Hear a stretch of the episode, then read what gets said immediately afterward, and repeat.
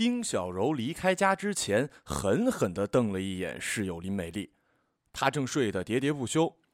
丁小柔走上前去，拿起茶几上林美丽吃剩的方便面，眼也不眨地扣在了林美丽的身上。酸菜汤流了一沙发，林美丽竟然没醒，翻了个身继续睡。自从合租到一起，丁小柔已经无数次在她的梦话声中醒来。他霸占客厅，彻夜不睡，有时抓着头皮在阳台上给杂志画插图，寻找灵感。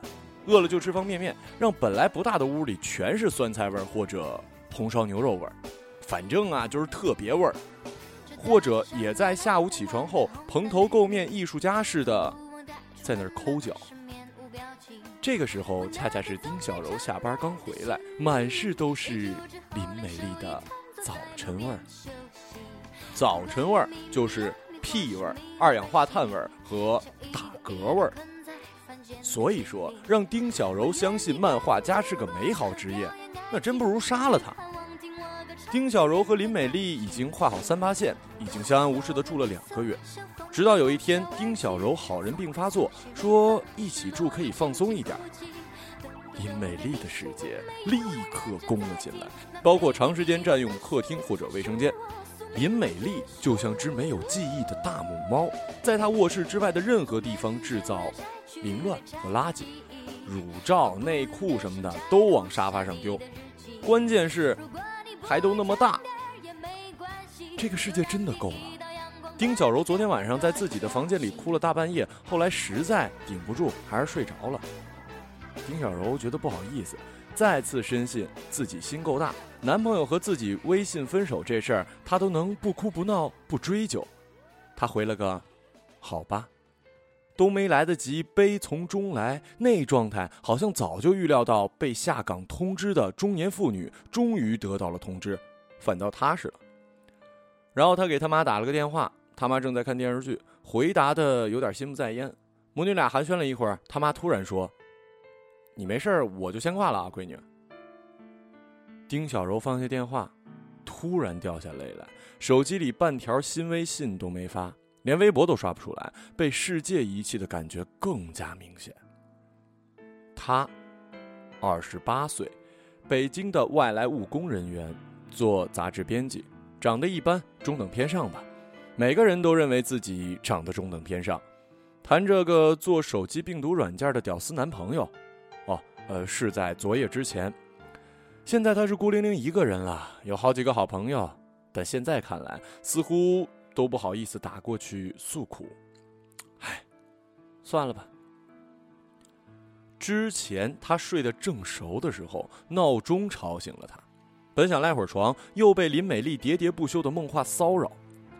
和这个室友住了快一年了，当年是指望能有个昼夜作息差异的好处，后来发现全想错了。林美丽日夜盘踞在家里，大部分时候没活，小部分的时候。有活又都可以在家里完成。扣完面，丁小柔觉得大仇已报，精神抖擞，准备出门报复社会。她心扑通乱跳，又暗自兴奋，觉得当个坏人也不过如此啊！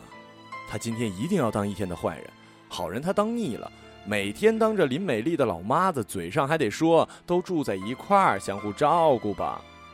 他这样的好人，今天终于发作。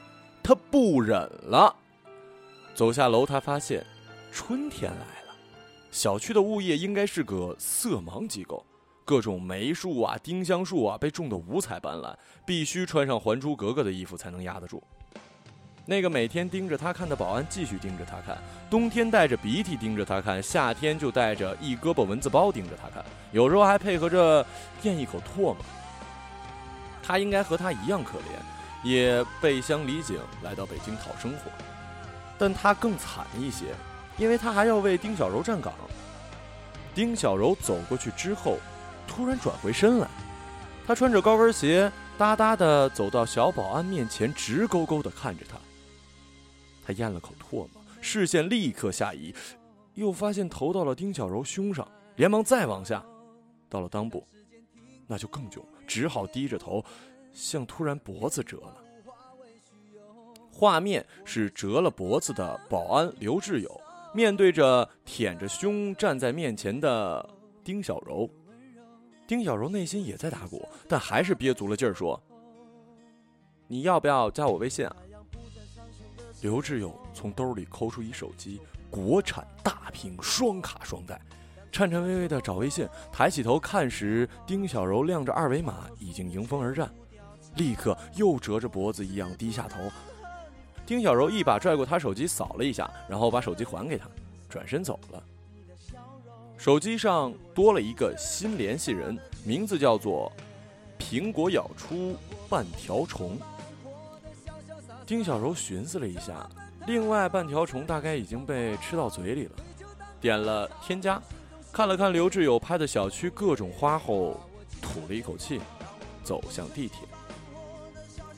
丁小柔立志逮谁踩谁，最好能碰到一脾气暴的，吵一架。但这机会真的太少了，大家匆匆忙忙，似乎对他的恶意都不屑发现。他丧心病狂的想，今儿就不去上班吧。朝九晚五的日子真过腻了，于是就坐着地铁站旁边的凳子左顾右盼，又想着是不是要举个韭菜馅的包子冲进去，吃完之后到站之前再暗暗的使劲放个屁。穷极丁小柔前半生，他能想到的恶意也不过如此。上小学的时候吧，他试图给一个常欺负他的男同学凳子上放图钉，结果由于过于紧张放错了位子。扎伤了自己最爱的体育委员，体育委员捂着脸蛋哭着去医务室，三天没来喊课间操。他卑微的暗恋也因此消失在体育委员一声尖叫和后边的各种抓狂里。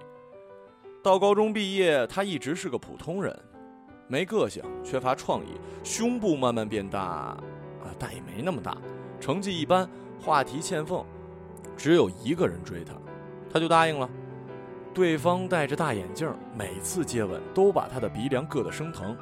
有天，对方爸妈不在家，他过去玩，看毛片，对方过来摸他，他觉得对方手好凉，起身就跑了。这严重伤害了对方，对方跟他分手，他答应了。做个普通人呐，真是件令人厌倦的事儿。丁小柔倚靠着座椅，对着站台发呆，觉得地铁里带过来的风像是把他的内心刮走了。天气越来越暖，世界上各种忙碌的人走来走去，没名字。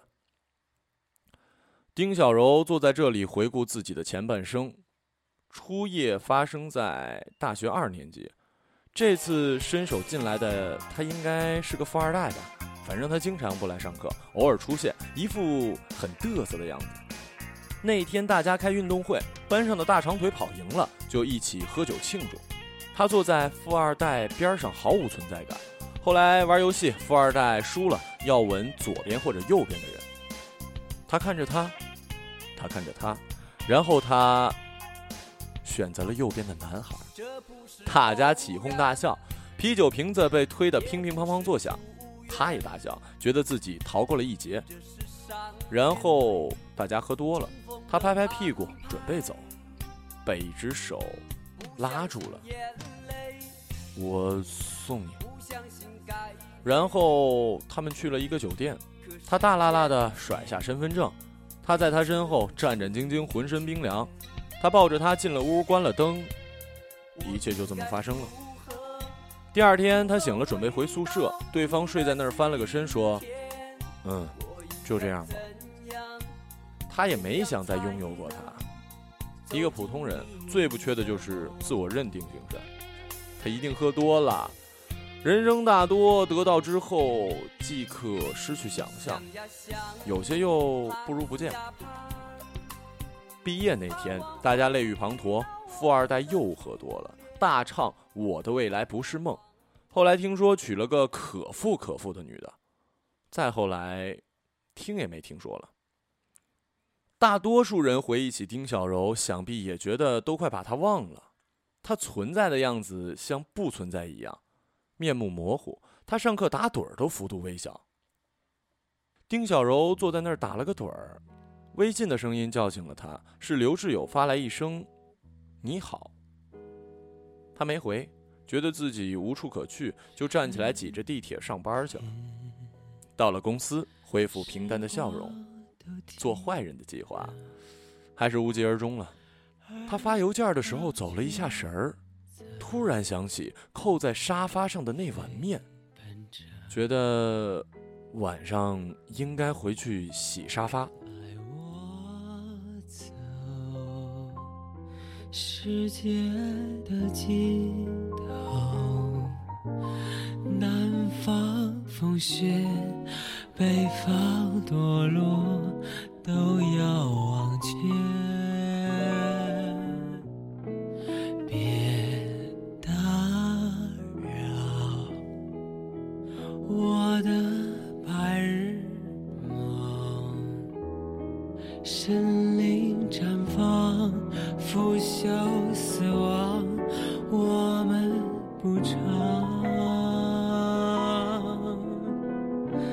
No.